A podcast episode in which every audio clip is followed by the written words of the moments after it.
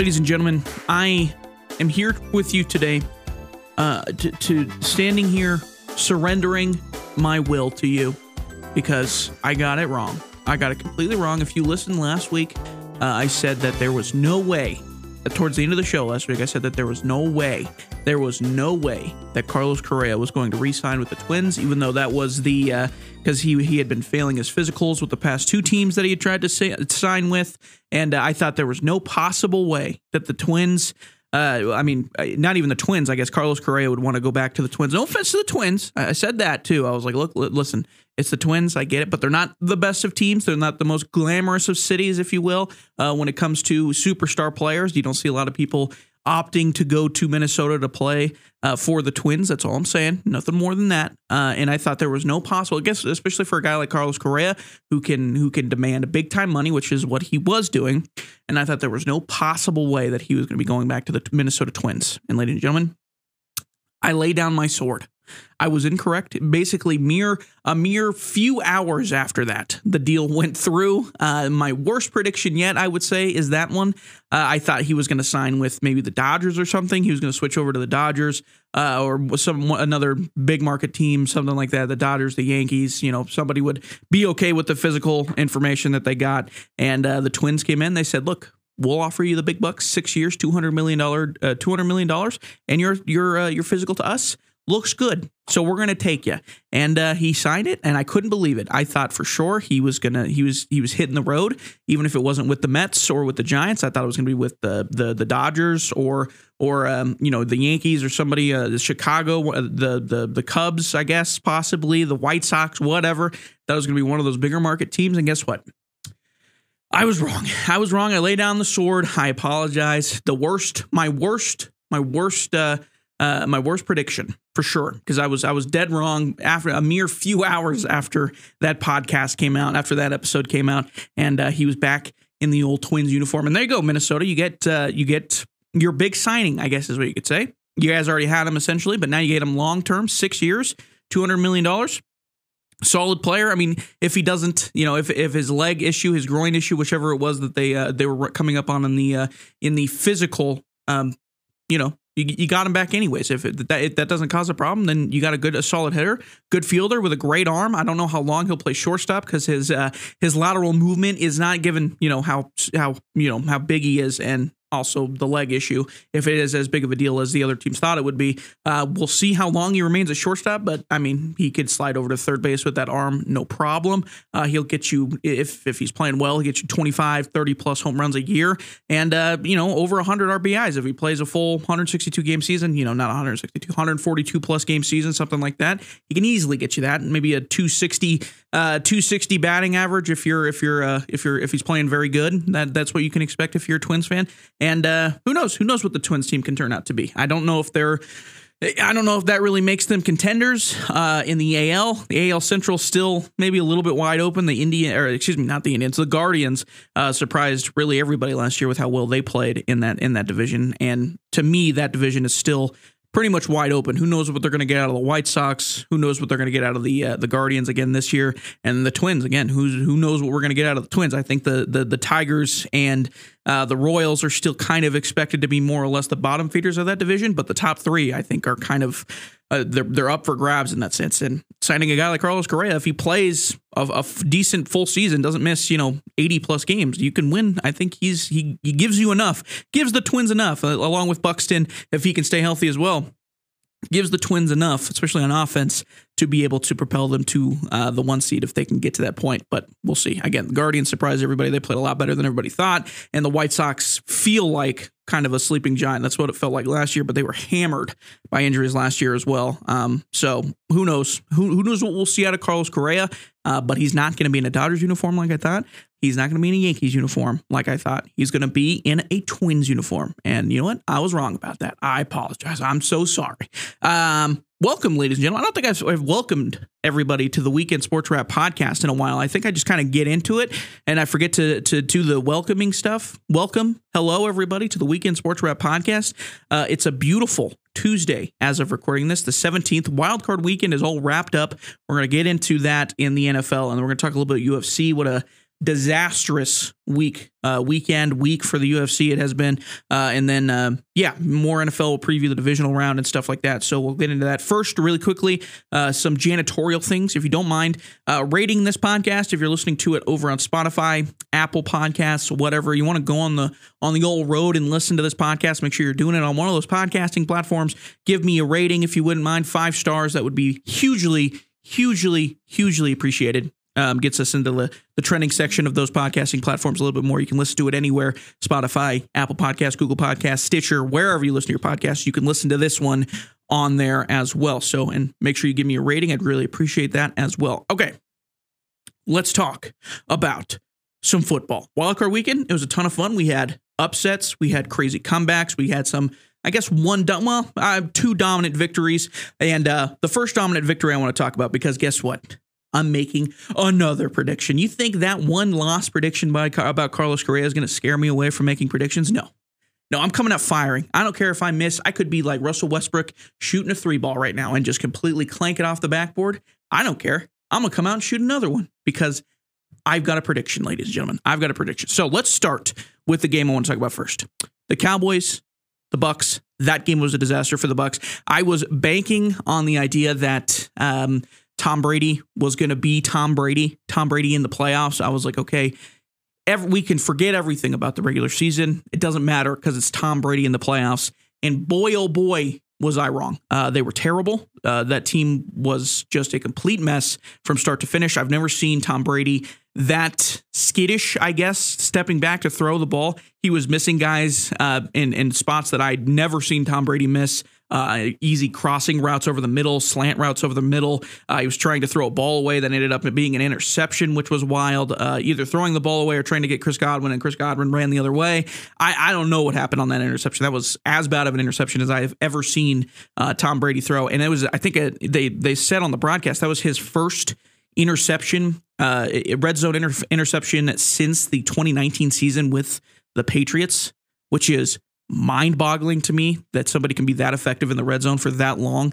Um, and yeah, that that was just a very uh, I, I had no idea what to take from that game. I really was like banking on the fact that the defense, for the most part, uh, for the most part, all season long, had not been very bad for that Bucs team. They played pretty well pretty much all season long. Um, they, they, were at least, at the very least, keeping that offense in the game for the most part, uh, in games for the most part from week one through week 18. They were one of the better defenses in the NFL. I mean, you know, in the grand scheme of things, because there was a lot of less than stellar defenses in the NFL as well. They they ranked in the uh, the bottom, or excuse me, the top 15 in EPA, which is expected points added, a, a pretty decent stat to look at if you're looking at uh, total, like, you know, all encompassing uh, uh, performance of offense and defense. That's probably the best way to kind of look at it. And uh, their EPA, they were right in the middle, top 15. They were one of the the 15 best or the better half of the NFL when it comes to EPA. They were at uh, negative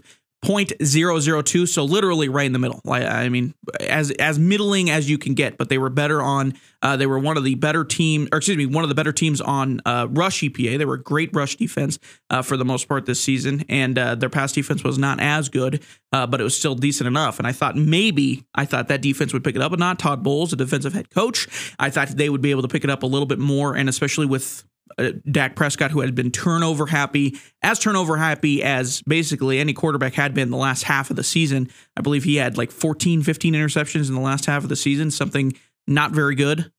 I mean, he didn't have a single game in the regular season after week uh, after the the win against the Vikings where he didn't throw an interception in a game. He had two against the Giants, uh, one against the one against the Colts, two against the Texans, two against the Jaguars, one against the Eagles, two against the Titans, and one against the uh, Commanders at the end of the season. So there wasn't a single week after that dominant victory against the Vikings uh, back in mid November. So we're looking at what six, seven weeks there essentially, where he threw an interception, at least one interception in every single one of those games to end the season, and that's not great uh, if you're heading into the playoffs. You do not want that sort of volatility. Every single possession matters in the NFL playoffs. And lo and behold, he completely snaps out of it. He goes absolutely insane 25 for 33. I think he didn't complete his first three passes, and then he ended up completing 25 of 33, 305 yards, four touchdowns. A fantastic game from Dak Prescott. He surprised, I think, I, I'm willing to say, pretty much everybody. I don't know if any, I mean, there were the Cowboys fans that still had their hopes in him, still had the faith in him, obviously, but I don't know if anybody really expected uh, that game from Dak Prescott. That was probably I, I don't know if I can say because I'm not looking at it right now. Not. I don't want to say his best game of his career, uh, but certainly the best game of his playoff career. I think he was 0 2 in the playoffs uh, since he's been on uh, a starting quarterback for the Dallas Cowboys. So definitely his best game in his playoff career, and um, and the and the the, the, the Buccaneers. Just I, I mean I don't know what you where you go from here. Todd Bowles I don't want to say this is it for Todd Bowles, but you can't have the literal greatest quarterback of all time go eight and nine on the season and then just put out a stinker, an absolute stinker of a game in the playoffs in the first round of the playoffs against a team they could have very easily beat. I mean, that like I said, that that Cowboys team was a turnover prone, uh, very turnover prone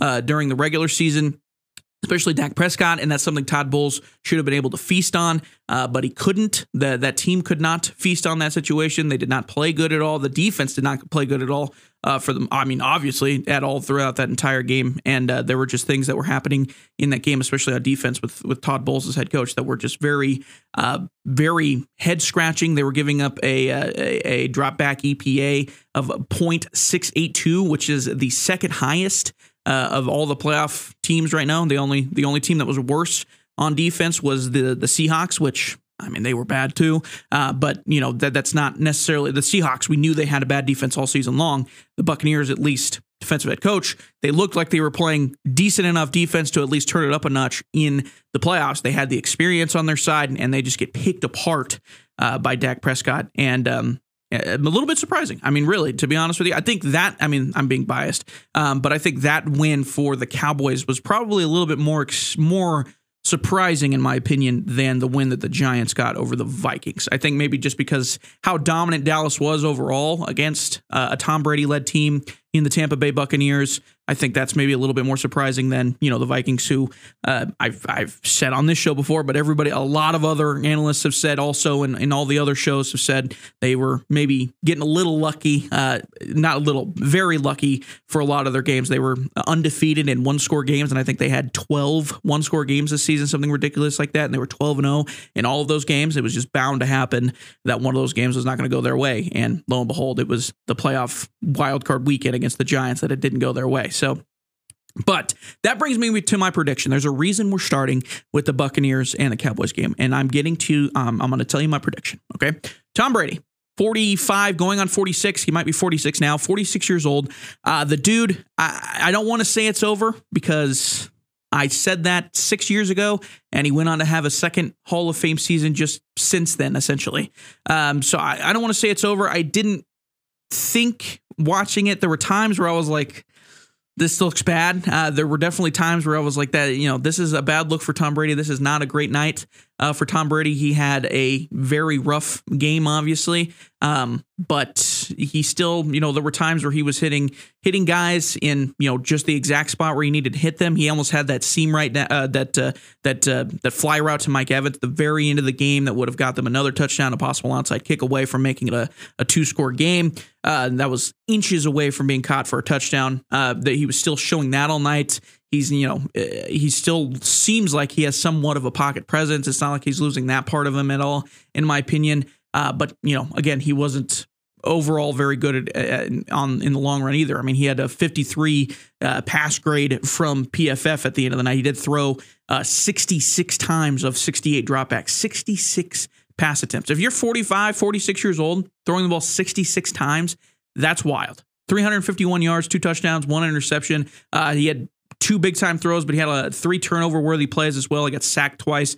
Uh, 18, 18 pressures as well. Not not great. Uh, not a great night. I mean that that part of it's not necessarily on Tom, but uh, I mean overall just not necessarily a very a very good night for Tom Brady and an average depth of target of 7.1 yards. Also not very good and it kind of felt that way. There were times where they were running these sc- uh, screens to Chris Godwin and and Russell Gage out of the backfield where I was like, man, is this is this how far Tom Brady has fallen? He, can he not can he not sling it anymore because they were running those screens, those little swing passes out of the backfield a lot. I was like, wow, geez, they do not trust. It felt like they were not trusting Tom Brady's arm whatsoever. And um, there are a lot of people assuming not, I mean, or uh, just guessing, they would say that this could be the end for Tom Brady. This might be the year he retires.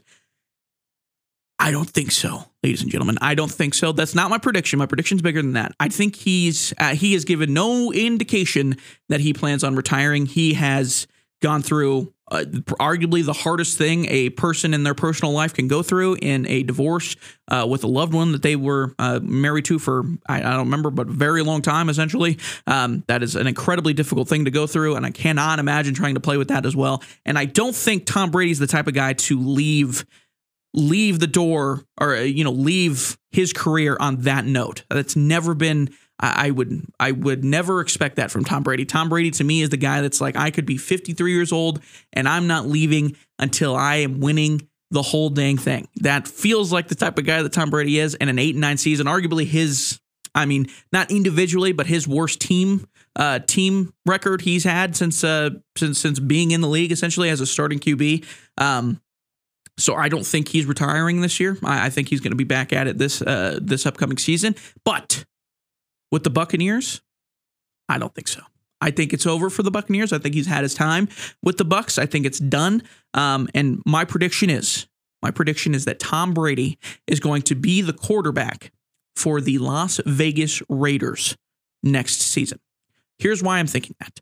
There were rumblings beforehand uh, in this past offseason that he had approached the Las Vegas Raiders with possibly becoming their uh, their their quarterback. Rob Gronkowski came out and said something of uh, something of that nature, where he was saying that essentially they were going both him and and Tom Brady. I think it was Rob Gronkowski, if I remember correctly. If it wasn't Rob Gronkowski, it was somebody speaking on behalf of Rob Gronkowski in like an interview or something, where they were both essentially planning to team up in Las Vegas and play in Las Vegas. And I think Gronk to me is retired. I don't think Gronk coming back, but I think this is the year that Tom Brady does end up doing that. I think Tom Brady, they got rid of Derek Carr. Um, I, I thought they maybe bailed on Derek Carr a little bit, maybe not uh, early, but almost early enough to make you think that they had a plan and it not being Jarrett Stidham. Obviously, I don't think they're going to write out Jarrett Stidham as the quarterback of the future, even though he didn't play terrible in the time that he had. But, you know, you don't, uh, uh Derek Carr wasn't bad enough for them to bail on him that late in the season and, you know, that quickly, I guess. It, it's usually more, uh, a little bit more drawn out than that is more often than not when you see those quarter, quarterbacks like that kind of get benched over a season or something like that, or a couple games here and there, or they have really bad games. Derek Carr didn't really have uh, a truly abysmal game where they were like, we have to bench this guy. We have to move on. I, I, didn't see that necessarily. And so part of me thinks Las Vegas, they had a plan in place already. Uh, and I think that was they're going to go all in to try to get Tom Brady. They're going to have Davante Adams, which is probably if they get Tom Brady, time that would be Tom Brady's best receiver he'd ever he's ever had trying to think. I mean, other than Gronk, but I mean, oh, I'm splitting tight ends and wide receivers here. Um, other than other than Gronk, probably the best receiver he's ever had on that side. trying to think I, I mean, you could put Wes Welker in that conversation, I guess. Uh, the season with Randy Moss would definitely be in that conversation with Davante Adams. I think uh, Randy Moss was a very much a straight line speed guy, and he just beat everybody down the field. Davante Adams, I think, is a little bit more refined in what everything in everything that he does. And then you know the Wes Welker years after that. Then you had you know Deion Branch, I guess you could throw in there, but that was kind of a a couple of years where he was very good. But I mean, all of those guys, I think Davante Adams is is better than all of those guys, Julian Edelman as well. Um, the only one that I think you could kind of match up with would be Moss, Randy Moss, and then obviously Gronk, but he's a tight end, so not really the same skill set entirely. Um, and I, but I, I think Davante Adams would be the better the better the better wide receiver out of all those guys. Uh, and I think that's a very appealing situation. Granted, uh, you would be walking into a situation if you're Tom Brady where the offensive line is probably worse than the one you just left in Tampa Bay. Uh, so if that's something he would want to worry about, obviously, I'm sure at his age he is not looking for a place where he's going to get knocked around a whole lot. Um, but I mean, he was looking to go to Las Vegas. He had planned it essentially, according to Rob Gronkowski, that he was going to go to Vegas. Uh, or I think from Rob Gronkowski, something like that. The whole deal was set up, and then it just kind of fell apart towards the end.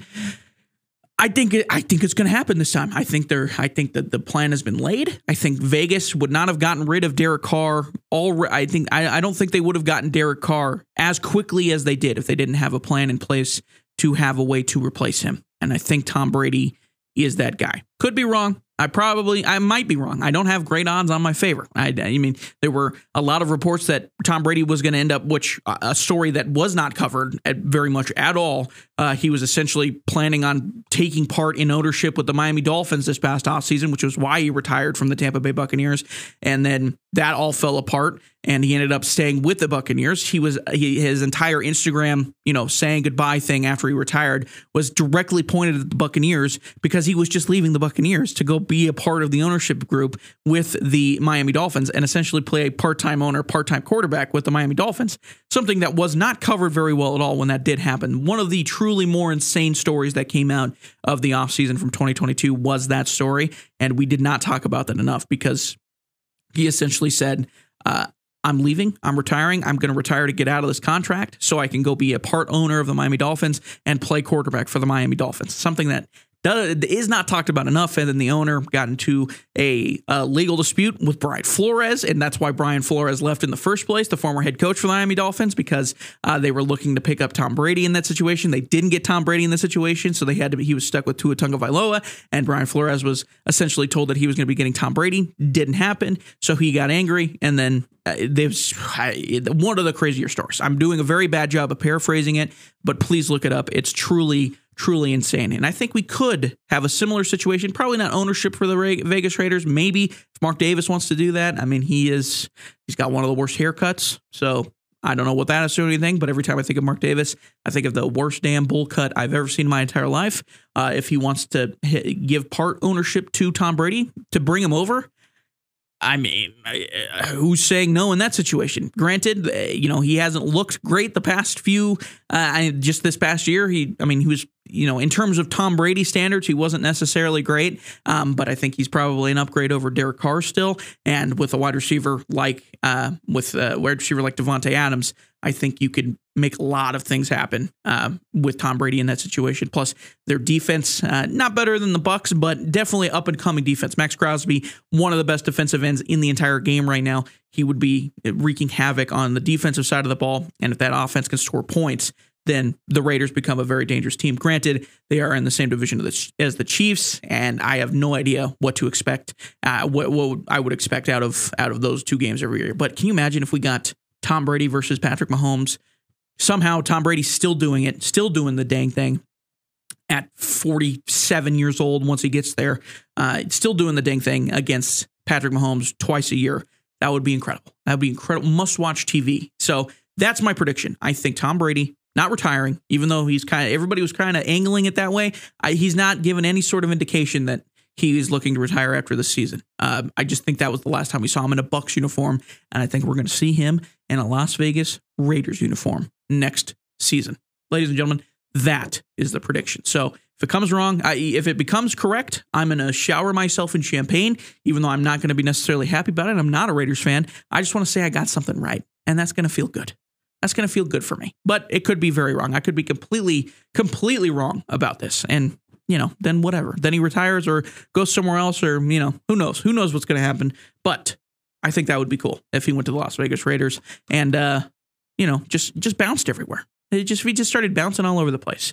Uh, I think it'd be it'd be fun to see him in a different uniform uh, with a better offense for sure. Uh, in uh, plus, oh, plus, I oh my god, I just remember this. His offensive play caller that he was with with the Patriots is the head coach of the Raiders now. He's going to the Raiders, ladies and gentlemen. He is going to. I just thought of that. I completely forgot about that. If Josh McDaniels is still there, maybe that's why they got Josh McDaniels.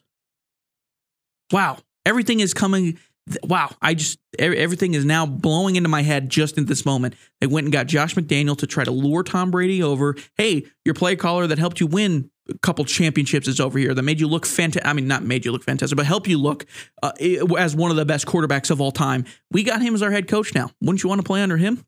Raiders are going to get him. Ladies and gentlemen, I'm definitely putting it down, putting money down on it right now. Las Vegas Raiders, they are getting Tom Brady. I'm going to say it. I'm going to say it with my chest. Tom Brady going to Las Vegas Raiders. Okay, let's move on. Let's move on. Wildcard weekend. What a fun, uh, what a fun weekend it was for me, especially a huge Vikings fan. I'm so happy I got to see them win. I'm just kidding. Who, who we, I mean, come on. What are we talking about? The anniversary of arguably the greatest weekend in Vikings history. Uh, five years ago, geez, that was already five years ago, 2017 the Minneapolis Miracle, one of my favorite moments. I remember where I was when that happened. I was not watching it, unfortunately. I was at work when that happened. I got a notification on my phone. I was like, this can't be right. This game was over. And then I watched the highlights. I saw Twitter exploding. I was like, this is the greatest day of my life. And I really kind of did have that reaction. That's not a joke. And on the anniversary of that of that incredible game, they're back at home, 2022 now, basically a completely different team now.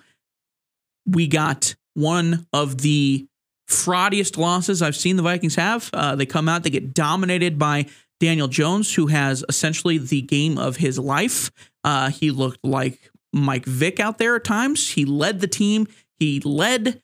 He led the Giants in rushing, ladies and gentlemen. That is correct. He led the New York Giants, the New York Football Giants, in rushing in that game, and uh, he was very good at uh, at passing the ball as well. He had an, a stellar game, and it was very annoying to watch because I was like, "This is this is uh, this is Daniel Jones we're talking about here. This is not uh, a world beater, but guess what? I was wrong. He is a world beater, I guess. Uh, he'll go 24 for 35 uh, with two touchdowns, 301 yards, uh, an average depth of target of 5.8, which is so bad, which just makes me that makes my skin crawl how bad that is. I believe I read somewhere that he had three total passes, like through the air, three total passes over 10 yards. Three total passes over 10 yards. Zero turnover worthy plays, though. He had the one big time throw, uh, and it ended up in 301 yards and two touchdowns, 24 of 35. And uh, that's just, that's so unacceptable if you're the Vikings. That is just, it made my head hurt watching that game. They were getting, he ran 78 yards as well on 11 attempts, 4.6 yards per attempt. Uh, it was just, I mean, that was, uh, look, I talked about it. I've talked about it all year, all season long. I talked about the Vikings, how I was holding off hope. Granted, they were 13 to 4. They were a fun team to watch at times. The one score games are always fun to watch just because uh, you get your get your blood going. You know what I mean? Uh, but come playoff time, it's just such a bad formula to try to win football games in. And it showed again. Uh, Daniel Jones was able to basically hit anything he wanted over the middle of the field. Uh, there was no I mean, the pre- they, they were playing the Minnesota Vikings cor- cornerbacks were playing uh, basically seven yards off of every receiver. Just Daniel Jones was able to just dip and dunk his way to a phenomenal game, arguably the best game of his career. And then when he didn't dip and dunk it, uh, he was running the ball, and it was just he was gashing. He looked like a little. He looked more like Josh Allen this weekend than Josh Allen looked like Josh Allen, if that makes sense. It was so frustrating. We made Daniel Jones the Vikings made Daniel Jones look like Josh Allen in the wild card weekend loss, and uh, that's Vikings, man. That's uh, that that's kind of how the season has gone. They've been living by living by their thread all season long, and all it took was a team that was more motivated, uh, had a better offensive game plan and a better defensive game plan for sure uh, to come in and beat them at their own home. Uh, and it's just a, a sour end to a, a rather fun season if you're the Vikings. But I don't think there were a lot of people that didn't I mean, uh, you would have hoped at the very least you could have beaten the Giants to move on to the divisional. But honestly, as I as I was watching this game, as the it was you know a tie game with the New York Giants, I was like, I would rather lose this game than go on and play the Niners and just get obliterated, uh, ob- obliterated by the Niners because the Niners do everything on offense that the Vikings cannot stop, and uh, the, de- the the defense in in uh, San Francisco is obviously uh, a lot better than to be beaten by one guy essentially in Justin Jefferson. So you know, I, would rather have lost that game by one score than go and get beat by like 24 to the Niners next week. So, you know, whatever. Uh, yeah, I, I was talking about it. I was kind of already prepping myself for a loss this weekend with the Vikings, and here we are. The loss did happen, and uh, I'm sad about it. But whatever. The Giants, honestly, it makes for a better matchup, to be honest with you. The Vikings play, taking on the 49ers, that wouldn't have been a fun matchup. But the, the Giants taking on the Eagles, somewhat more of a fun matchup. The Giants can kind of hinder on if I mean if Daniel Jones can play like that, if he can run like that against the against the uh, the Niners, it opens up a whole load of more possibilities for the Giants to go and attack. Um, the if the Eagles had one if the Eagles had one problem all season, even though they were arguably the best team in the entire league. Um, if they had one hindrance on their team, it was their rush defense, and they've gotten one of the best running backs in the game. Uh, and if Daniel Jones can run like that out of the backfield as the quarterback, then that only creates another problem for the Eagles. And if the Giants can get to a point where they're essentially controlling time of possession and they get Jalen Hurts to essentially be playing only a, a game of, of throwing the ball, um, even though he's proved to be a very solid thrower of the football as well. But, you know, he's a lot more comfortable being able to run and not just sit back in the pocket and throw the ball all day. I think the Giants could uh, take advantage of the Eagles in that situation, but that's kind of a long shot. I think uh, the the Giants would have to have a lot go right for them in that situation. Hurts turning the ball over or something like that, and the Giants are capitalizing on those turnovers for them to be able to get time of possession on their side and essentially run as much as they want, similar to how the Commanders beat uh, the Eagles that uh, when they beat them in that undefeated when they were undefeated uh, earlier in the season. So um, a, a, better matchup, in my opinion, than what we would have gotten if the Vikings had won. Yeah, I think personally, I think the Giants match up with the Eagles relatively well. Um, on the offensive side of the ball. On the defensive side of the ball, it's kind of a crapshoot to be honest with you. They played uh, pretty pretty well against the Vikings to be honest with you. They held uh, they held Justin Jefferson I think in the second half to one target in the entire second half if I remember correctly, which is I mean I don't know if that's more the Giants defense or more the play calling on the Vikings side. Honestly, couldn't tell you. But if that's you know the Giants defense speaking, then you got a possibility. I mean, the Giants they could do it. If there's any team that could come out of the wild card and win, string a couple wins wins in a row, it's the New York Giants because God knows they've done it before and they've done it against worse odds, higher odds, or I guess worse odds uh, than than the ones they're running up to running up against this weekend. So we'll see what happens there. That's that loss for the Vikings. The season's over. Um, now we're getting ready for draft season. If you're the Vikings, you know, we're, we're going through our own mock drafts.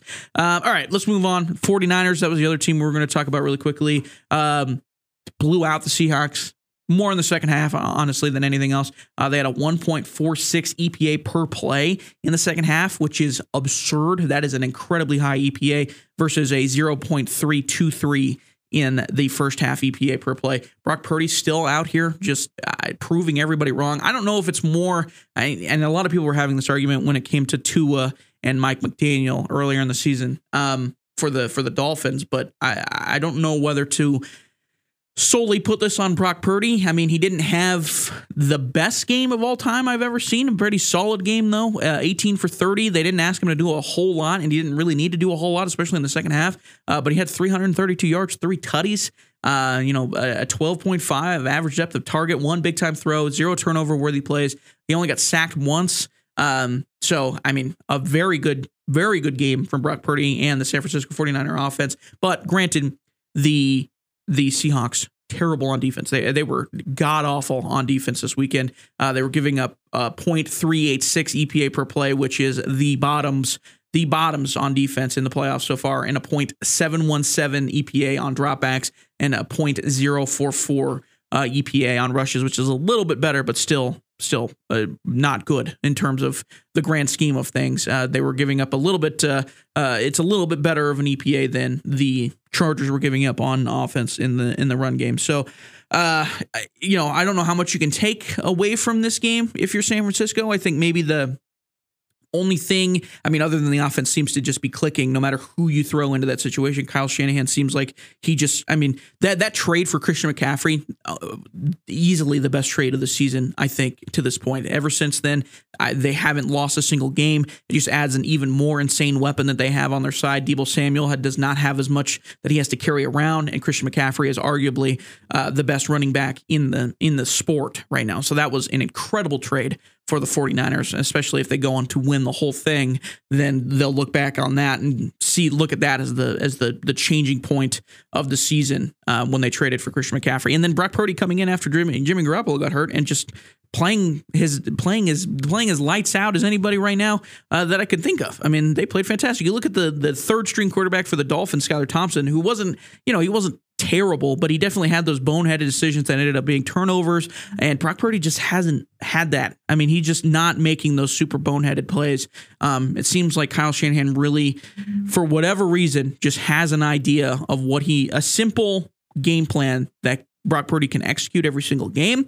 And does not really leave a whole lot up to chance in terms of turning the ball over that I can see during the game. And it was just a, I mean, Kyle Shanahan, in my opinion, should win coach of the year for the job he's done. I mean, he lost his starting quarterback at the very beginning of the year in Trey Lance, which turned out to be, uh, you know, ended up being okay because they had Jimmy G there. They were we were all talking about how we sh- they should probably trade Jimmy G, and they think thankfully they didn't. They kept Jimmy G there, and he was able to ride it out for a long time. Jimmy G gets hurt, and it didn't matter because they go on and they they stay undefeated for the rest of the season. They make one of the best trades, keep Christian McCaffrey, and the offense is clicking on essentially all cylinders. And uh, the defense has looked as good of any as good as any defense in the NFL that I can remember. I mean, they're very good on defense. Uh, there's hard to find really a negative a negative part on their uh, on their defensive side of the ball. I mean, Nick Bosa is going to win the win the defensive player of the year, so you know, eh, what are you going to do about San Francisco? They're probably, in my opinion, as of right now, the most well-rounded, complete team in the NFL. Uh, the NFC, NFC, probably the NFL as well, if not for the the Chiefs or the Bills, obviously. Um, but you know, the the Eagles would be in that conversation. But you know, they're just got Jalen Hurts back. He was hurt the last few weeks, and they were struggling a little bit on the defensive side of the ball during that time as well. So you know, the San Francisco just looked like they haven't had any issues. Uh, they're chugging along for the most part. They were a little sloppy in the first half, a little quiet. You know, kind of felt like they were just walking through the first half, if you getting their getting their wheels under them, if you will. Um, but then second half, they just exploded and dominated the Seahawks. So. And that win turns into an uh, a more interesting matchup than I thought it would have been um, this upcoming weekend in the divisional round where they take on Dallas. If Dallas plays like they did against Tampa Bay, then this game is going to be um, very close because I mean uh, they were clicking on all cylinders. They had they were scheming out of their mind. Kellen Moore called a incredible game against uh, against Tampa Bay on offense, and then on defense as well. They came out and just dominated the line of scrimmage. Tom Brady had nothing, had essentially nowhere to go. Uh, the middle of the field was defended very well for by the uh, by the Dallas Cowboys as well, and uh, and if they come out and play like that, then they can beat anybody. But San Francisco as well. I mean, it, the only thing, uh, the only thing that I think Dallas really has um, that they can really utilize, in my opinion, against San Francisco is their pass rush. Their pass rush can be very good. Micah Parsons is an absolute monster. It doesn't matter who he's going up against, and if you get to the point where uh, you know Brock Purdy has the benefit of as well of being behind arguably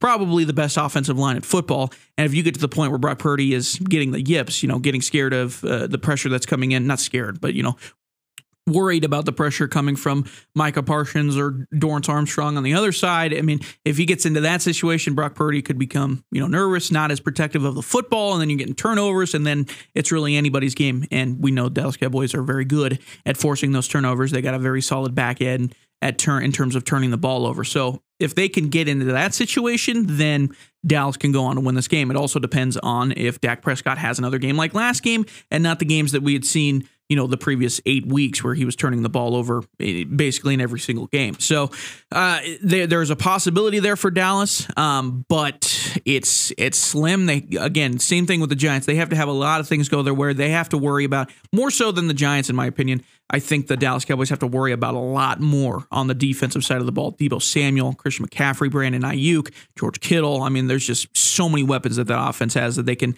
that Kyle Shanahan can scheme, and uh, it's just a lot harder for um, that defense to kind of zone in on. It, it was easier for them to do that against the Bucs because their run game was terrible all season long. They basically were daring Tom Brady to try to beat them through the air all game long, and it ended up working out for them. They were forcing turnovers. He uh, Tom Brady was getting hit, and uh, you can't really do that necessarily against the against the 49ers because Christian Christian McCaffrey or if they scheme up Deebo Samuel out of the backfield, then they'll just carve you up uh, and beat you in the run game. And Kyle Shanahan known for his running game prowess as well. So uh, you kind of have to flip the script essentially, where you're daring the, the the 49ers to essentially pass the ball, and even in that in that situation, then you got guys like Brandon Aiyuk, George Kittle as well, one of the better tight ends in the game in terms of uh, just overall one of the better tight ends in the game. So uh, a, a, much tougher matchup in terms of scheme for the Dallas Cowboys. Um, but if they can get some pressure on Brock Purdy, if Brock Purdy, you know, because of that pressure starts making mistakes, then then then the Cowboys can Cowboys can definitely capitalize on those, especially if we get the Dak that we saw this past weekend on Monday. Uh, I guess not this past weekend, but on Monday. Um, so we'll see. A good game though. Uh, a storied storied game for sure. Dallas versus uh, 49ers two of the most storied franchises the one uh, classic rivalry in the game in the nfl um, and uh, we'll see what happens. I think 49ers they'll probably have uh, probably have the edge in that game overall in my opinion. Um, okay let's move on. That was those games. The jags. Oh boy. This was Wow. Uh, wowzers, wowzers, wowzers, wowzers. Uh, the Chargers and the Jags. Um, I, where do you start with this one? Uh, I can't remember a bigger tale of the a tale of two halves in in in my lifetime. To be honest with you, um, Trevor Lawrence looked lost. L O S T in that first half. He was dreadful. He was as he was just terrible in that first half.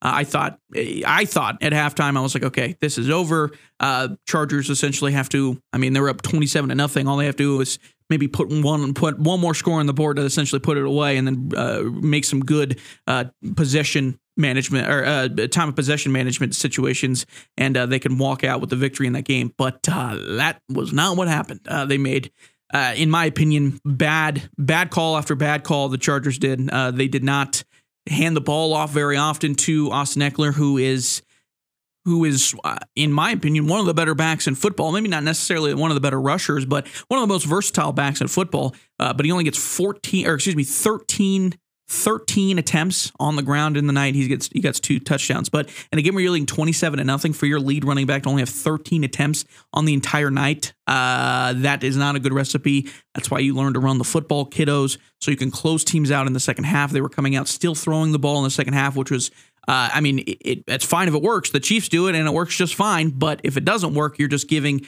the Jags more time of possession to be able to come back on and uh, the ball more often for the Jags to be able to come back on as well. And it's just, if you're the Chargers, this, I feel one, I feel very bad for Chargers fans because this was, I mean, eh, this is the most Chargers way to lose that game.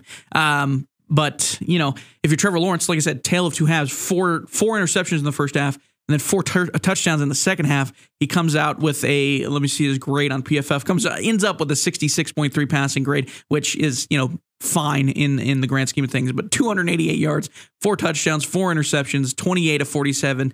Uh, he had an average depth of target of 8.2, four big time throws, only one turnover worthy play. And it did kind of feel like that. There were a couple plays where it looked like either the wide receivers were not on the same page or wide receivers were more or less playing for the pass interference or something like that. And Asante Samuel really took advantage of that. Asante Samuel Jr. really took advantage of that with three of those interceptions. And uh, I mean, Asante Samuel just played out of his mind for the most part. I mean, he played very good. Those three interceptions were, I mean, very well played and well picked off balls. Um, so uh, it's just here's the thing for Jacksonville.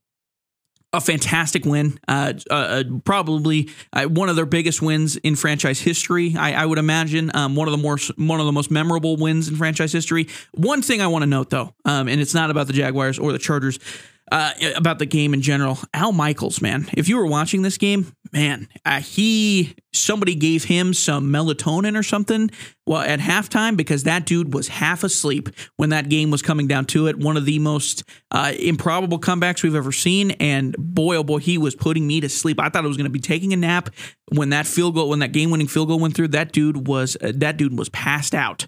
He did not care. I don't think he knew what time was on the clock or something. I don't know if he thought it was in the third quarter because the way he reacted to that field goal, if you haven't listened to it, just go listen to it because it seems like he's just calling a field goal for the third quarter uh, at the end of the third quarter. And we're going to move on to the fourth quarter like it was no big deal. That's what it felt like when he was calling that. I was so disappointed because Al Michaels, one of the greatest of all time when it comes to calling games, and it just feels like he is I don't want to say he's lost all motivation or passion or anything like that, but just the way he sounds, it sounded like he did not want to be there at all, and that was very disappointing, especially for a playoff game. NBC brings you back after after you go to Prime uh, to call the Thursday night games, which were pre- pretty much all of them were terrible. Uh, that NBC comes you back, brings you back, wants you to do the Sunday night football game that ends up being the playoff game, probably the game of the day, uh, or the game of the whole weekend, really. And that's, I mean, that's the performance you give Al. Come on. Come on, Al Michaels. Come on. You're one of the greats of all time. Can't be doing that. It was very disappointing. It was very disappointing to hear to hear uh, how bad Al, Al Michaels was. I just because I love Al Michaels. I, he's one of the great. He's he is a cornerstone in sports in sports broadcasting. Uh, basically, a lot of very popular moments in the history of American sports you can hear from Al Michaels. Do you believe in miracles? Yes, that's Al Michaels, of course. That's a you know a cornerstone for not just sports broadcasting, but essentially American hockey. That that you if you ask a hockey fan where that phrase comes from, they should be able to tell you, and that's because Al Michaels said it just came out of nowhere and it, he said it, and now it's kind of attached to that upset over the USSR forever. And uh, they made a movie about that upset, and that call is still in the movie because it was so identifiable. And uh, to hear what you know the, the performance he gave on Sunday Night Football was very disappointing. I was I was very upset. Um, but uh, anyways, back to the game uh, for the Jaguars. A great game, uh, a great comeback. Uh, I don't know. I don't know how sustainable this is. You are playing the the Chargers, who uh, there uh, it was just a brain fart after brain fart. I don't know what you do. Uh, Brandon Staley, it seems like he's still going to be there. They just fired uh, their um, their offensive coordinator in Joe Lombardi. Fired him, which I, in my opinion was probably the right call. If you're not getting, I mean, you have Justin Herbert on a rookie deal. Justin Herbert on a rookie deal, and this is what you're getting out of the playoffs you got to do better than that. Uh, on a rookie deal, you cannot be having, you got to, and especially in the NFL, you have to capitalize on the rookie deals as much as you can for, for that position with how important that position is and how much you end up paying for that position. For it to be as cheap as a rookie deal, you have to be going out and grabbing whoever you can and scheming with the absolute best offensive coordinator that you could find to, find to try to get the most out of your money because by the end of it, Justin Herbert's going to make a ton of money uh, come come payday for him because he is one of the most valuable assets in the sport right now. A young quarterback who looks every bit as every bit as uh, as promising as as anybody else in the game. You know, Joe Burrow is up there, just uh, him and Joe Burrow essentially neck and neck for as promising as any. But I mean, obviously, you give the edge to Joe Burrow there, who is also a similar situation with the Bengals, where they're basically running uh, the, the rookie deal out there with Joe Burrow and building everything that they need around him because they don't have to pay Joe Burrow yet, which they will, uh, but they don't have to pay Joe Burrow an absurd amount of money just yet. So they're trying to build everything around around him.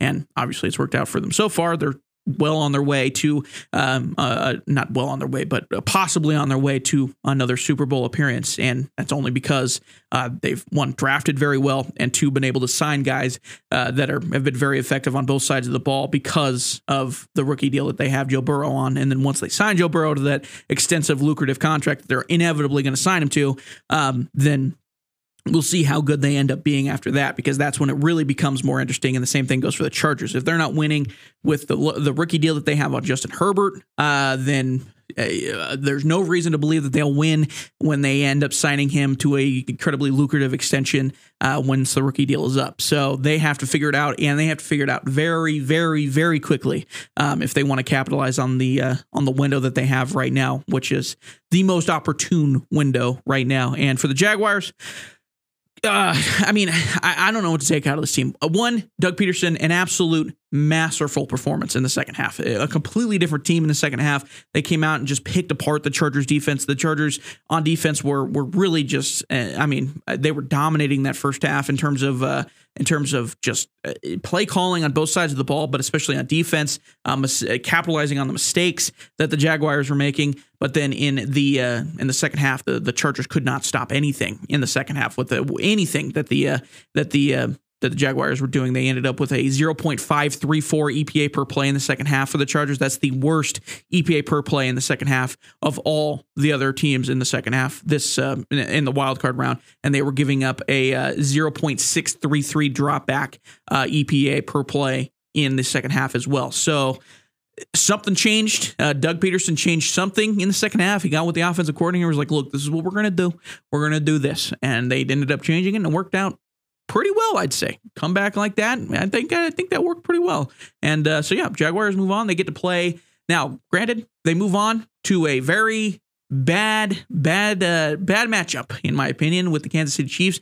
You cannot, if you are the Jacksonville Jaguars. Great comeback victory, an incredible win, no doubt. Nonetheless, you cannot be making those mistakes against a team like the Kansas City Chiefs. If you're throwing four interceptions against the Kansas City Chiefs in the first half, you're losing by 35 at halftime instead of 27. And then Kansas City is going to score an extra 14, 20, 21 to put the game away. And then they're just going to they're going to throw run Patrick Mahomes to the bench and not make him be out there anymore because that is the way that Kansas City plays. If they can get you to turn the ball over, they will pick you apart. The only thing that Jacksonville can do in that situation is hope that they can pick off Patrick Mahomes, which is a lot easier said than done.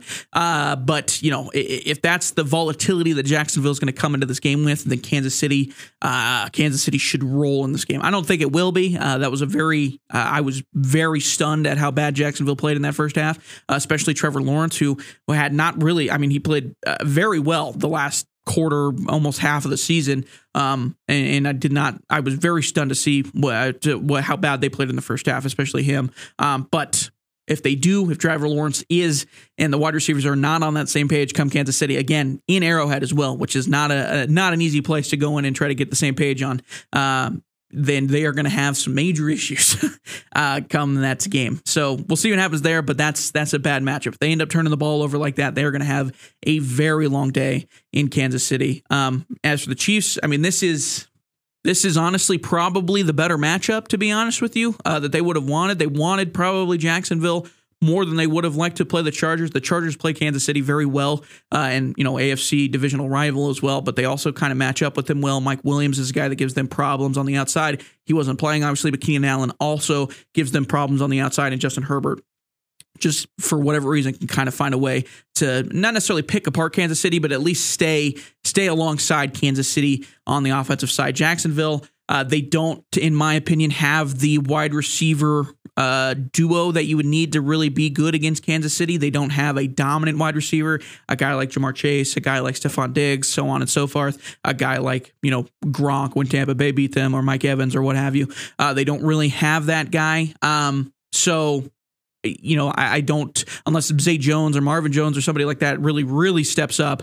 They don't really have that guy that can uh, beat them over the top on the offensive side of the ball. Zay Jones, though, I mean, Zay Jones has played very good over the last uh, last few weeks of the season as well. So uh, if he steps up as well, then it is, then it's anybody's ball game. But I think Kansas City definitely has the weapons, and uh, if Jacksonville is going to come out as volatile as they did, uh, Kansas City is not the team that really gives up those kinds of points uh, without scoring on in the second half. I mean, that's just that's never been an Andy Reid team. That's never been the Kansas City Chiefs. So uh, I think this one uh, definitely this was probably the most favorable of all the matchups uh, come divisional weekend. Um, so that that's that's that game uh, in that divisional round game. So we're gonna move on. Let's talk about Bills.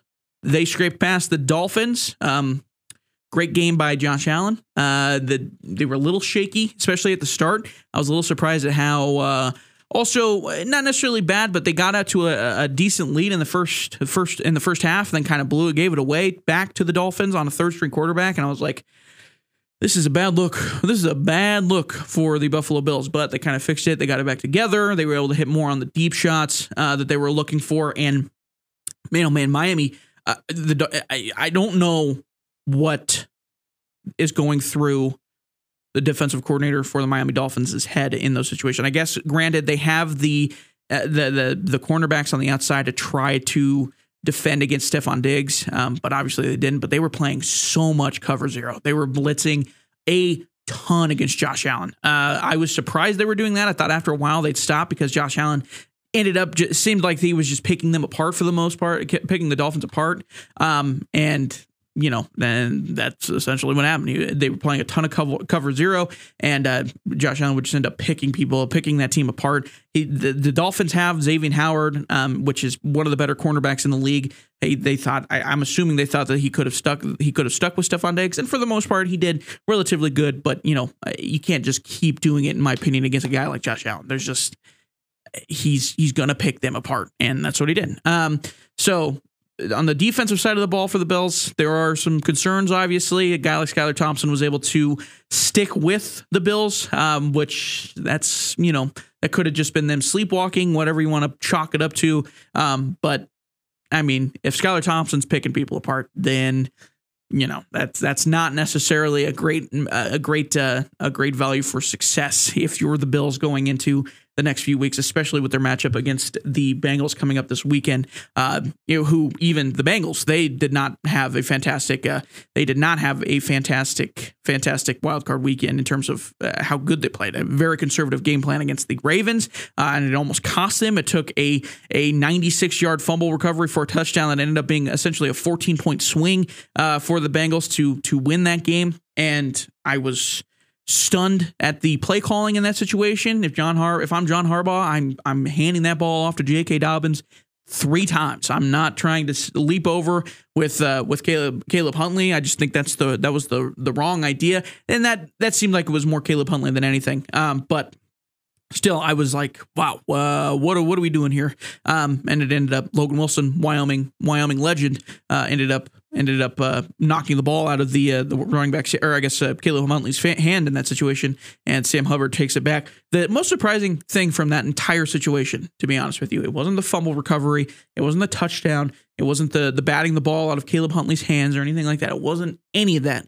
Mark Andrews, dude's got some wheels. He almost caught Sam Hubbard. That guy's a tight end. He ran almost the length of the field to catch Sam Hubbard. If he wouldn't have tripped, or if he wouldn't have gotten blocked and fallen over, he would have caught Sam Hubbard, and it wouldn't have been uh, it wouldn't have been a touchdown. Which I mean, that would have been a huge play in itself as well. So you know that was I was stunned by how fast Mark Andrews was hustling there. He was he was he was moving. I mean, he was going faster than like J.K. Dobbins. Uh, yeah, I was I was impressed by by that more than anything. Um, but for the most part, I think in that game.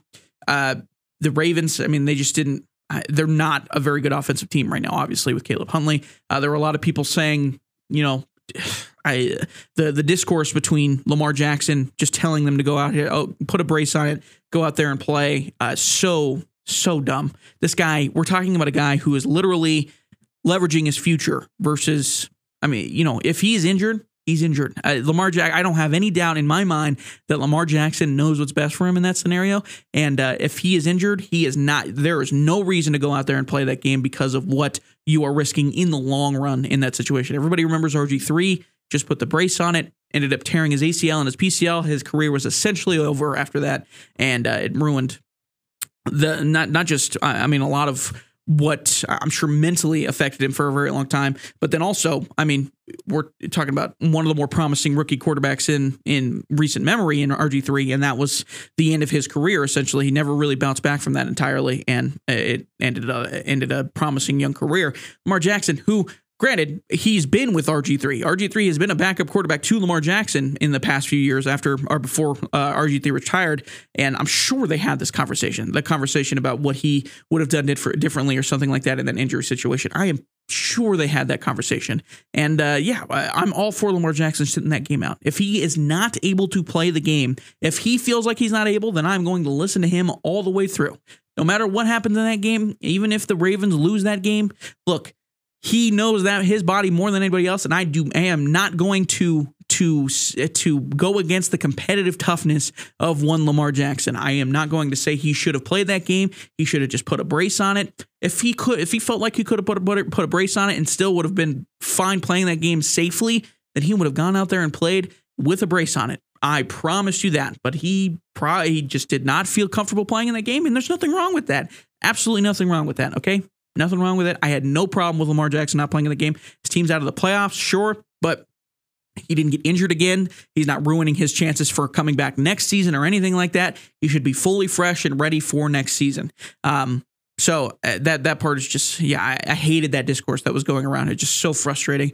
Uh, I can't believe we still having we're still having these arguments for guys that are literally the very best in the entire world at what they do literally the very best, the top 0.001%, and we're talking about their competitive toughness. The entire reason they're there at that point is because of their competitive toughness. They would not be in the NFL if it weren't for their competitive toughness. Okay. They would not be playing in the most, the harshest sport in the world for the most part, in the, in the Americas for sure, in terms of physical, uh, physical capability and physical, uh, physical deterrence in the world if they weren't competitively tough. Okay. So let's stop with that. Okay. Let's just stop with the Lamar Jackson and everybody else that's injured. You're not toughening it out, whatever. I, we're, we're learning more and more that it's just not smart to just go out there and tough it out. Okay. More, we're learning that more often than not, especially in the this season of all. We've had too many, way too many super scary injuries. Uh, that should not be the answer to anything. If if you know, going out and toughing it out should not be the answer. If you feel like you can't be out there and play, uh, play to the, the maximum of your effectiveness, or uh, and when you're 100% healthy, or if you're not even close to 100% healthy and you still feel like you should go and tough it out, no, you should not. Do not put yourself at risk like that in the long run for short term success. Just do not do that. It is just the worst decision you could make. And I applaud Lamar Jackson because I'm sure that noise, I'm sure he heard that noise and, um, you know, he made absolutely the right decision in that scenario. So, you know, whatever. I was just so tired of that, uh, so tired of that discussion over the weekend. I thought it was just, just really, really annoying. Um, the other thing I, have heard a couple things about that were that frustrated me about this, mainly the the the Ravens. I I don't know how much I've heard it from the Ravens, but the Dolphins I've heard it from Dolphins fans. I've heard it from is the moral victory side of it. Um, you know, that's the best loss we could have hoped for. Um, you know, that sort of thing. The problem with moral victories is it's okay to take them during the regular season because it's something you can build on, obviously. But when it comes to the playoffs, if you're losing a game that you should have won, then that's a bad loss. That's that's just inherently a bad loss because you effectively should have won the game but you lost it. That's a bad loss. You can have those moral victories after losses like that in the regular season, obviously, because that's something you can build on with a lot of the same team, a lot of the same people around you, and stuff like that. You can build on that and continue and move that forward into the playoffs and use that to your advantage in the playoffs. There, there shouldn't be a single person on that team, on any of those teams, that is saying that that is saying we should have won that game or anything like that. If we had that, yada yada yada, we should we would have won that game. That is not how that should work whatsoever. If you had the chance to win that game even without those people, then you should have won the game. That is how it works. Moral victories don't count for anything in the playoffs because come next season, well, one, it doesn't matter because you lost the game. That's the end. You can't build off of anything like that after the season is over. You have people leaving, you get new coaches, yada, yada, yada. It's a whole, you're starting essentially from fresh in 2023. It doesn't matter what happens in the playoffs, if it's a moral victory or not. Everything changes come off season. Um, and then, you know, during the regular season, you at least can build on that and use it coming into the playoffs. But the playoffs, moral victories are bad losses. That that is that is the way I take of it. That, that, that's my opinion on those matters. I, I've heard fans say that. That's the best possible loss we could have in that situation. That's not a thing. A bad loss, a, a, a, good loss is a bad, a, a moral victory loss is a bad loss because you could have won that game. That is all you're telling. That is all you're saying in that situation is that you could have won that game and you didn't, which means that's a bad loss. Could have won that game and something slipped out of your hands.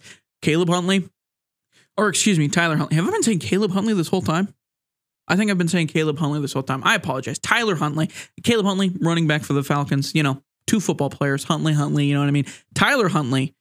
He, if they get that ball over the end zone, I, you know, if they get that ball over the line before that, you're talking about a win, not a moral victory where you lost the game because you were that close. That's not how that works. You just didn't ex- uh, the execution just didn't work out on that one play. Uh, moral victories in the playoffs just don't. I, I hate that. I hate it. Hate it, hate it, hate it, hate it. There should be not, you should not be counting yourself a moral victory in the playoffs. You know, you either win or you lose. Okay. I'm getting, I, I hate the way I'm stating this, but the moral victories just, they bother me. I just don't like moral victories during playoff season. You can take those during the regular season all you want because, again, you can build off of those things. You can build off the moral victories with the team that you have around you everybody can kind of build around that. Everybody can grow from a moral victory like that. A loss in the playoffs, you're done. You get eight months to think about it now. Maybe you could change a little bit in the 2023, but you might not have the same guy that was next to you during that loss, and so on and so forth. You might have the, not have the same guy that was coaching you in that loss or anything like that. It's just different set of circumstances. Everything changes. Um, so yeah, the moral victories in the playoffs, I, they just bother me. I hate it when people say it was a good it was a good loss. It's the best loss we could have had. Um, best loss you could have had. That's a bad loss. That's a bad loss, ladies and gentlemen. Um, okay. Is that every game? Did we talk about every game? I think we talked about every single game in the wild card weekend. The good wild card weekend. We had a lot of good games. One blowout for the most part, and that was kind of the worst game of the weekend. But everything, I guess, two blowouts with the, the Cowboys and the and the the Bucs, and then the Niners and the uh, and the uh, Seahawks. But other than that, a couple surprises: the Bills and the Dolphins. They played each other well. Dolphins played the Bills well, uh, and then the uh, the uh, Bengals and the Ravens played each other well. The Ravens played the Bengals well. I was surprised by how well they play that. And then, of course, the incredible comeback. It was a good weekend, a good wild card weekend. I think for the first time that we had the increased playoff format, I think this was a success for the NFL. I think they'll see this and be like, "Yep, this we did this correctly. We did this the right way. Uh, this was the correct decision." Um, so yeah, I'm excited for the divisional. I think my my team, or not my team, excuse me, my my game that I'm most excited for. I mean, Cincinnati versus Buffalo. Really quickly, actually, speaking of Cincinnati versus Buffalo, I guess we didn't really preview this one very well. Um, this is a fantastic game. I'm, I'm super excited to see this. This game, in my opinion, though should be being should be played at a neutral site, uh, given what happened in Week 18 or Week 17, excuse me, with Damar Hamlin. That was during the Monday Night Football game between these two teams. Um, this game seems like it makes more sense to have this one at a neutral site than if Buffalo wins this and goes on and plays Kansas City. But like this game should be at a neutral site, and they play this one because Cincinnati could have been the two seed, Buffalo the three seed, and vice versa. I don't know why this one is not the the the uh, the the neutral site game. I wish it was. I'd love to see these two teams play in like Atlanta or something like that, where they're just carving it up on in a dome in the middle of winter. That would be a ton of fun to watch. Um, but they're not. Nonetheless, they're going to be in Buffalo. Uh, tough draw for Cincinnati, honestly. Tough situation. Um, but you know, not a lot you could do about that at this point. They're essentially just you're going to have to roll with the punches of that. Um, so an interesting matchup. We saw against Buffalo, Miami was able to get a lot of guys open on the outside, wide receivers, Tyreek Hill. Granted, you know, Skylar Thompson was throwing the football, so it wasn't like they had the most effective quarterback in the situation. Granted, Thompson didn't play terrible. He actually he played better than I think a lot of people would have expected. He put 31 points up against Buffalo, which is uh, that's a good showing if you're Skylar Thompson, uh, third string quarterback.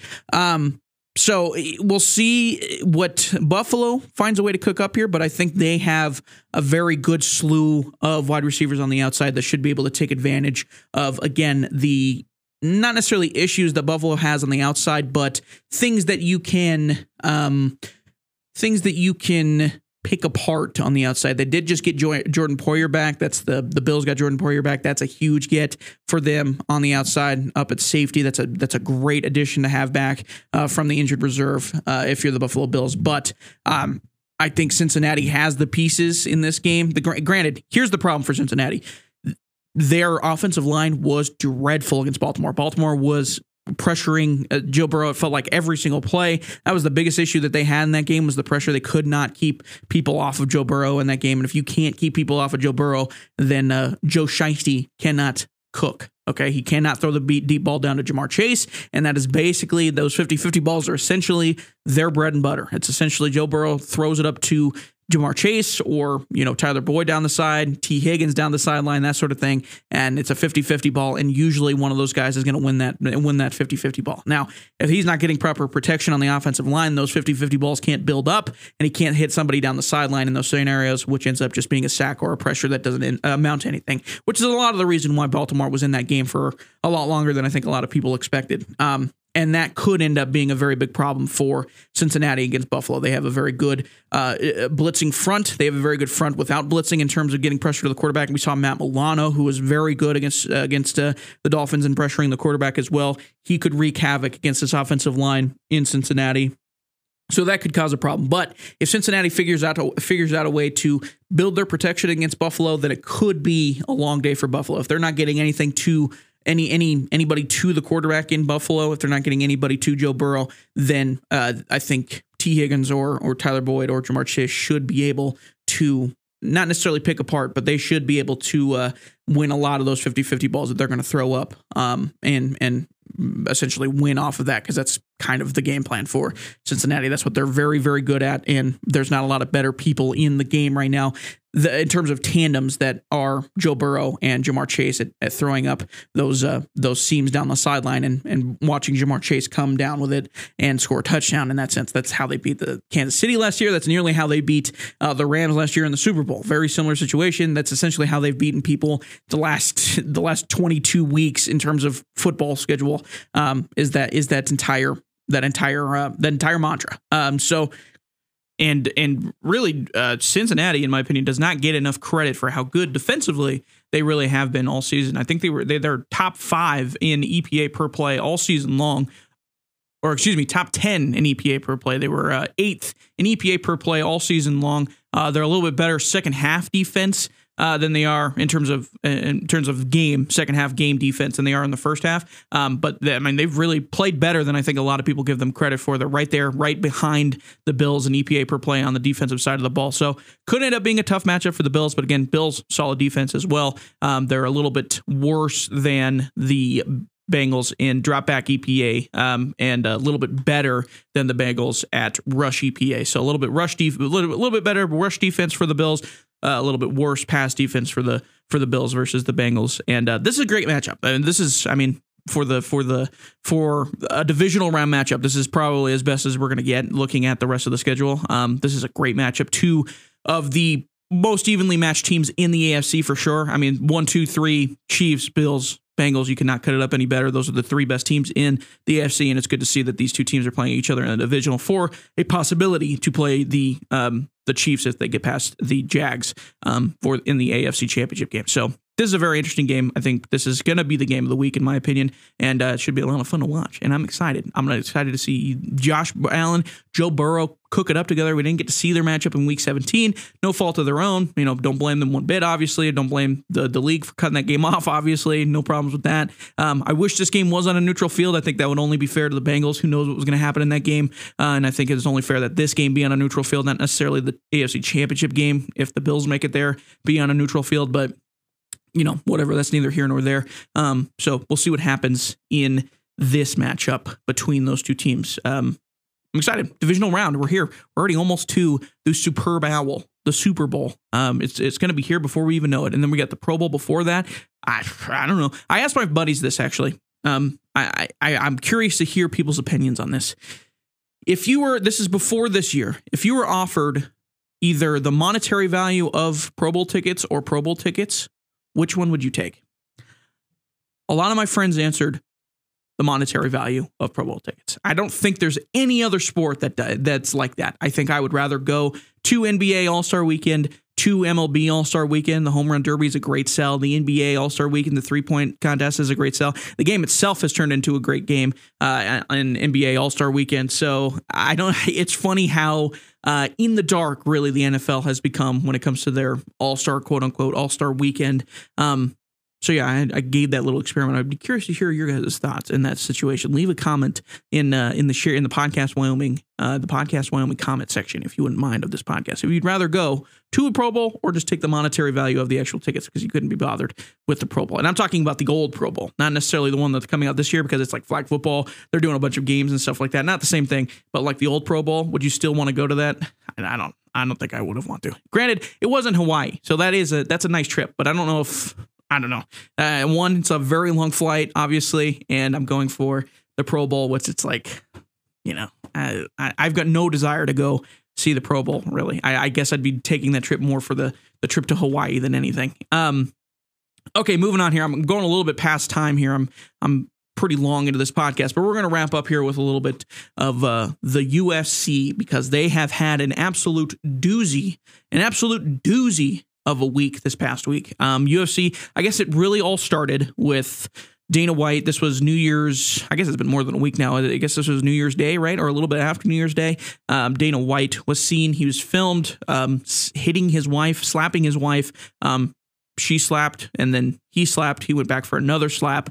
Uh, it was very bad in video. It was a, a, very, and he's he's come out and said uh, for people not to defend him. Obviously, um, and you know he shouldn't have to come out and say that obviously. He should not be saying asking for people to not defend him obviously because that should not be a thing that's happening. Uh, you shouldn't hit you know women. Uh, crazy statement i'm making. Shouldn't hit women. Wow crazy statement. Um, and that's really turned into a disastrous i mean that's kind of helped really excel the con. Well, one, I think Dana White in this in this situation has not helped himself at all. He's not taking any punishment uh, from either Endeavor, who is the the the the rights holder to the UFC, um, and then ESPN has come out, who is the the people that sell their pay per views essentially. Um, have, have not come out and tried to force Dana White's punishment or anything like that. Dana White came out with a really bad, uh, well, I don't want to say really bad, but a misaimed press conference the other day where he said, quote, there are no excuses for it, and it's something that I'm going to have to deal with and live with for the rest of my life. Uh, one thing that I do want to clarify in this thing that I didn't want to talk about on TMZ because I didn't expect it or see it coming is the people that are defending me. There is never an excuse. There is no defense for this, and people should not be defending me about this thing no matter what. All the criticism I have received this week is 100% warranted and will receive in the future. End quote. He goes on to say, uh, in in uh, he's asked uh, about his punishment if he is going to take a punishment of any kind. He says, "quote If I take 30 days off, how does that hurt me? Uh, White said, Me leaving hurts the company, hurts my employees, and hurts the fighters. It doesn't hurt me. I could have left when UFC was sold in 2016. Do I need to reflect? No, I don't need to reflect. I've been against this. I've owned this. I'm telling you that I'm wrong. But listen, we have had plenty of discussions internally from Endeavor CEO Ari Emanuel, ESPN. No one is happy, neither am I, but it happened and I have to deal with it. End quote. Uh, here is the the end of this quote as well. Do you quote, Do you want to know my punishment? Here is my punishment. I have to walk around for however long I live, and this is how I am labeled now. White said, My other punishment is that I am sure there is a lot of people, whether it be media, friends, acquaintances, who had respect for me, might not have respect for me. There is a lot of things I'm going to have to deal with the rest of my life that are way more a punishment. And uh, the final quote, the punishment is that I did it and now I have to deal with it, end quote. Um, and for the most part, that is true. Um, he does have to walk around with that on his back.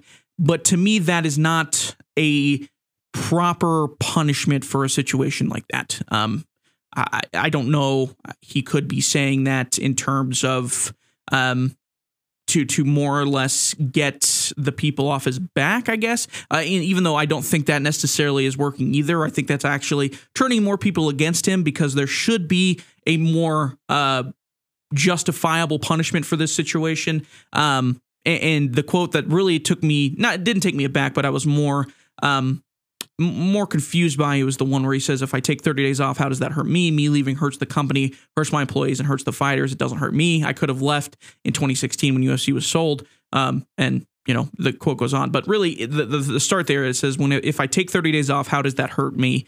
Um, it hurts the company." And that to me is very much a a uh, an eye opener, I think, and he's not wrong necessarily about that. But I think that's also part of the problem with the UFC. If you have somebody like Dana White, who is the CEO of that company, um, uh, not really the, the the president. I don't know what he is exactly the the exact terminology. CEO, president, um, you know, CEO, president, whatever he is uh, of Dana White. The the president, I guess, is the official title. The president of UFC. Um, if you are in that position, you should not the effect of you leaving shouldn't drastically hurt the product that you're putting out there with a product that is so focused on the things that aren't happening around you, if that makes sense. He shouldn't be the focus to that company. UFC, the fighters, should be the focus of that company, not Dana White. That is not how that should work. We know Roger Goodell, but not necessarily for anything that he does outside of, you know, the draft and stuff like that. I mean, he does stuff a lot of behind the scenes, but he doesn't work. He, he's not the leader of the NFL by any means. He is strictly there to be the the owner's um, lapdog is the wrong word, but he essentially works for the owners in that sport. Um, he's not fam- more famous than a lot of the players in the NFL or anything like that. The players, for the most part, have a lot of the power in that sport. Um, other than you know the NFL ha- or the the owners uh, also have a decent amount of power, but they're also you know they're they're unionized. So there's one union versus another, and they come to a collective collective bargaining agreement. That is not the case for the UFC. It's uh, every other sport. Um, the MLB, the uh, the NBA, they're all collectively bargained. That is not the case for the UFC. It's essentially the UFC uh, paying fighters essentially whatever they want if uh, the fighters agree for it. There is no unionization for any of the fighters in that sport, and it's a lot different. And for the most part, that causes a situation where Dana White more or less uh, becomes the face of UFC in general.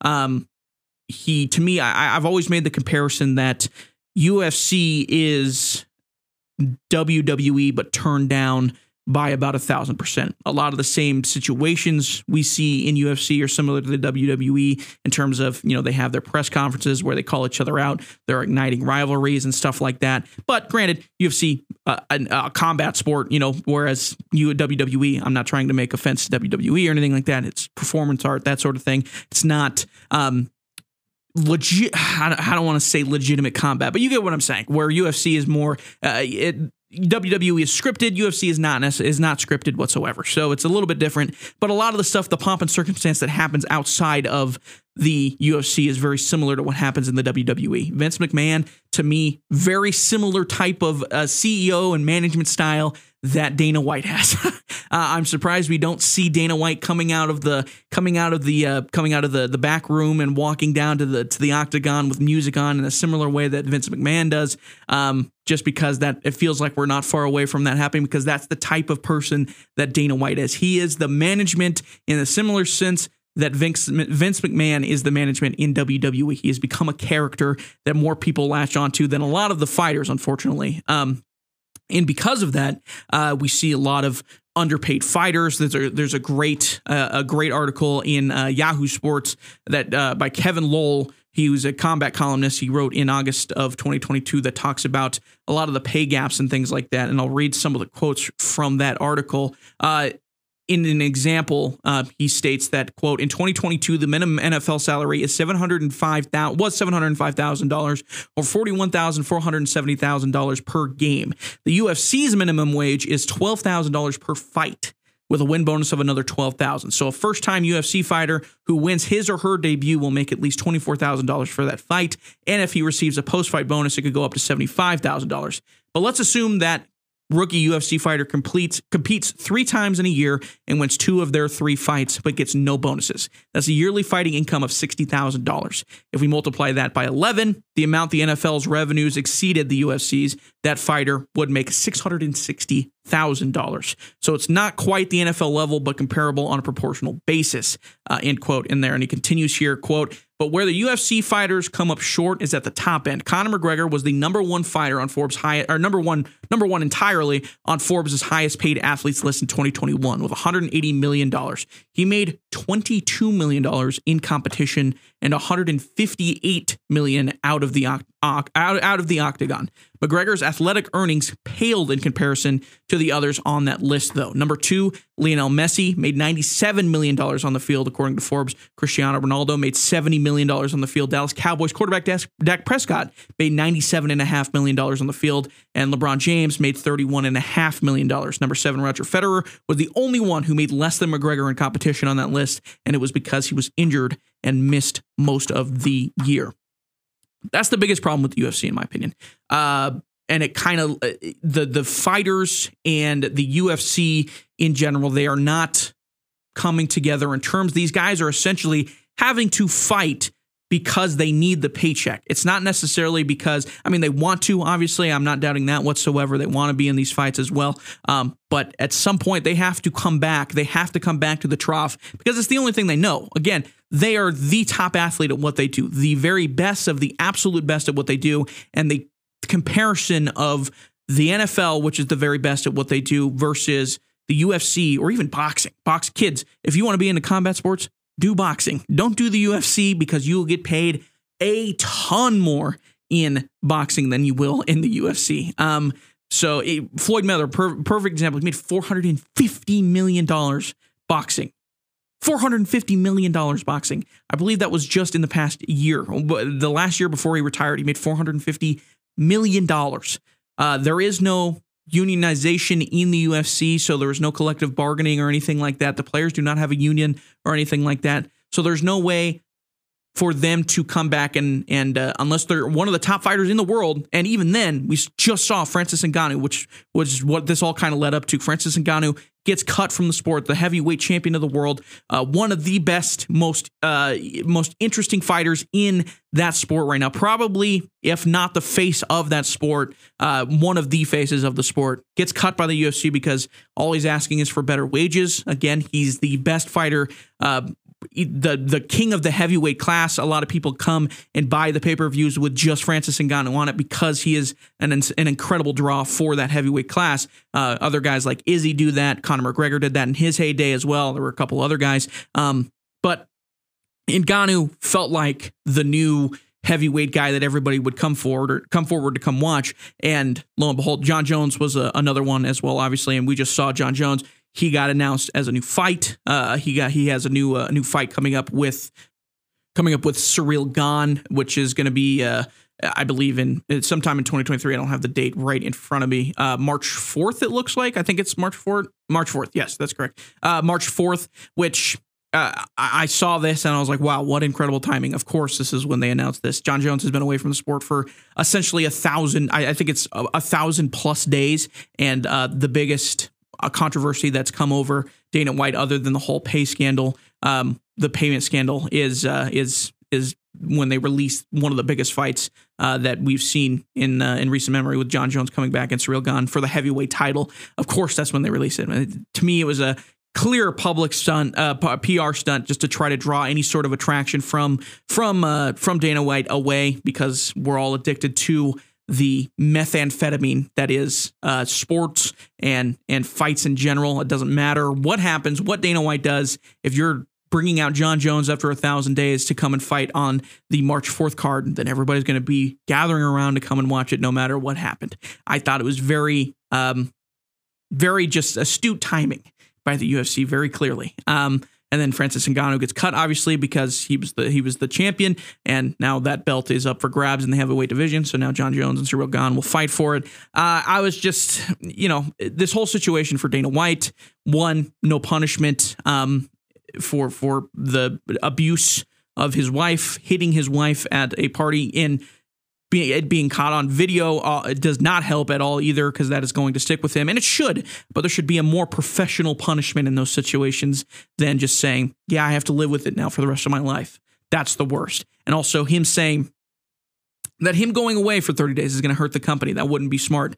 That's not a good way to set up a company. That should not be built around one guy it being your president in that situation where that move will sink your company, especially in an entertainment business like the UFC. If if you know Roger Goodell ended up decided to leave, uh, the stock price for the NFL, even though it's not you know a stock uh, or anything, you know or whatever, it, it, would hurt the company sure for a little bit, but then you'd see you know uh, Tom Brady and Dak Prescott you know uh, fighting it out or battling it out on Sunday Night Football and be like, okay, I'm back. It doesn't matter. It doesn't. We're we're completely okay that's just how it work. Eh, that's just how it should work. It should be more focused on the fighters than anything. Than it should be on Dana White. That his departure for 30 days should not affect the company as severely as he thinks it's going to affect him, regardless of what he believes or not, or how important he thinks he is or not. In my opinion, I just think that's a that's a bad excuse for not having a reason to to um, to leave the fight game. Um, so you have your payment issue in that sense. And then you've got, I mean, eh, the payment issue is a problem enough with just the fights, but then the fact that you got um, you know your your corporate sponsors on all over the mats and all over the octagon and stuff like that and it doesn't pay them nothing. It doesn't pay them doesn't pay the fighters anything. They had a 10 year with crypto.com they signed a 10 year 175 million dollar deal. I believe that was in 2021 or 2020 if i remember correctly. Um 175 million dollar deal 10 years. They got the fighters the people that draw the people to the event, not Dana White. Dana White does not draw them to the event. He's not going in that octagon and fighting anybody. He might as well be the Vince McMahon because he's going to talk behind the microphone as much as he wants, and it's not going to amount to really anything. It's just going to be him talking. The fighters that draw that draw those cards, that draw the pay-per-views, that draw the people that want to come and watch. Guess how much money they made off of that deal? $175 million 10-year deal with crypto.com to be on the uniform for the fighters the official fight kit partner for crypto.com is crypto.com on the UFC gear that the fighters are wearing. Guess how much they got out of that?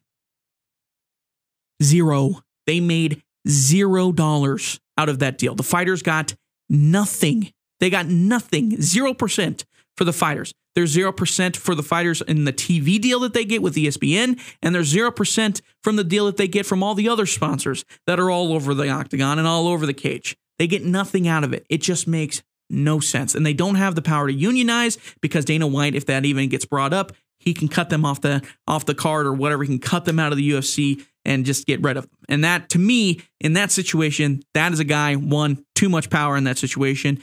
UFC, the fighters should be the draw, and they are the draw in that sport. They they should be the draw and they are the draw.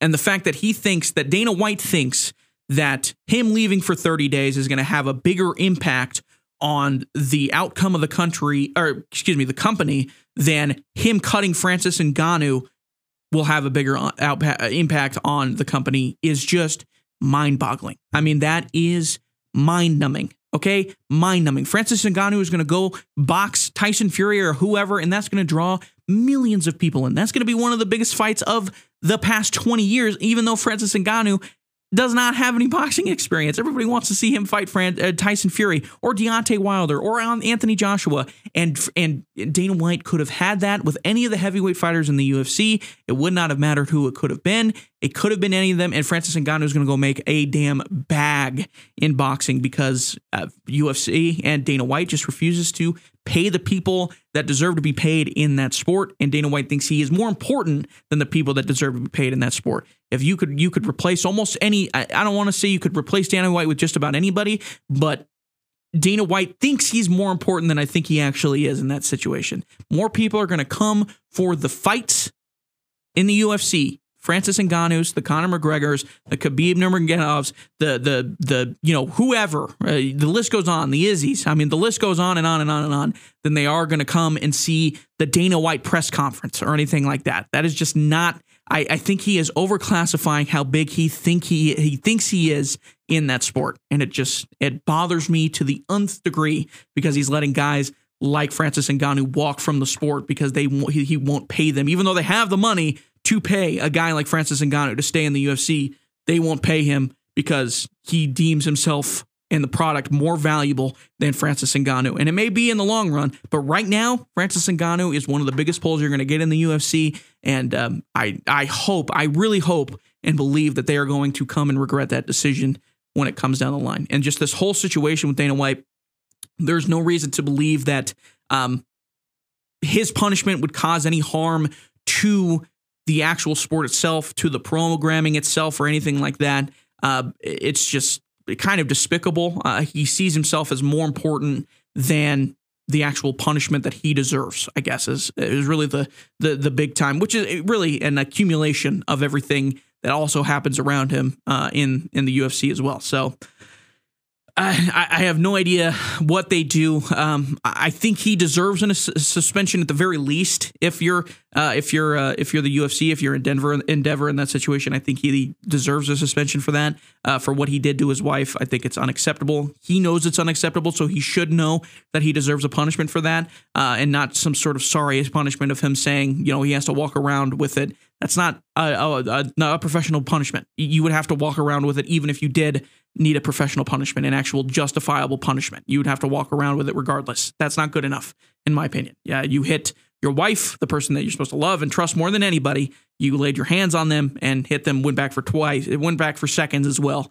uh, as it shows in the video. So, um, you know, uh, in that situation, you know, I think he just has to. Just, to me, it's just an accumulation of the things that Dana White um, seems to be in my opinion. Uh, and uh, it's just there the, the timing of a lot of things that happened this week were direct reflections of what was going on uh, with Dana White in that whole situation. And uh, yeah, it's just a a mess. UFC just kind of a mess right now. Um, I hope Francis Ngannou goes on and I mean, if there's any guy in the sport that deserves the absolute bag, the absolute best that we can give him, Francis Ngannou. Uh, the guy uh, seems like a great guy. He has an incredible story. If anybody knows about Francis Ngannou, go look up Francis Ngannou's story. It is one of the most unbelievable stories you'll see. And um, the guy is the best in the world at what he does in his division. And of course, he's going to come and say he thinks he deserves to get paid like it. And I tend to agree with him. So that's my comments on that. That's my commentary on that.